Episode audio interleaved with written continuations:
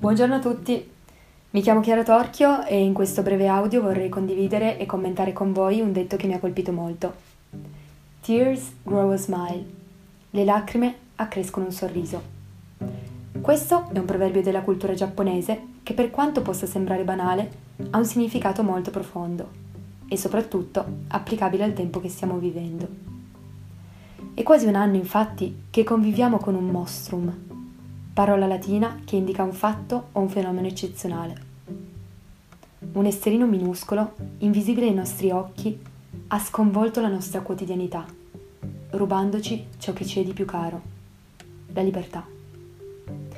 All'inizio la comparsa del virus in Cina era solo una delle tante notizie che sentivamo. Ci ha incuriosito, certo, ma non abbastanza da dargli molta importanza, perché si sa, L'indifferenza è la miglior compagna della comodità. Ma perché allarmarsi quando nel mio piccolo va tutto bene? Però più passavano i giorni e più la notizia cominciava a prendere vita, ad essere l'argomento principale in ogni conversazione. E quasi come se l'avessimo chiamato, il, COVID, il Covid-19 è entrato nelle nostre vite.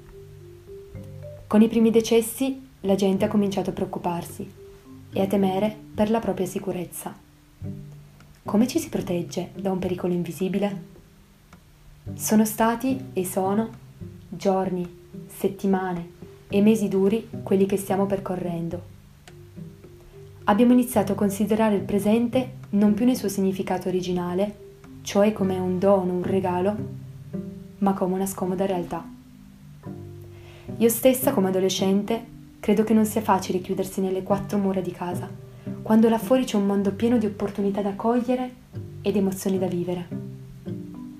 Ma non per questo dobbiamo perdere la speranza, non per questo dobbiamo smettere di sognare, perché come dice questo proverbio, solo chi ha conosciuto la sofferenza darà più valore alle esperienze che gli capiteranno in futuro.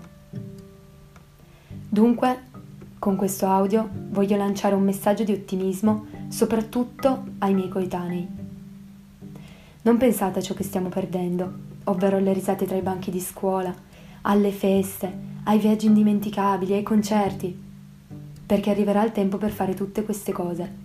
E saranno proprio quei momenti, saranno proprio quei momenti lì, i più autentici e incredibili della nostra vita.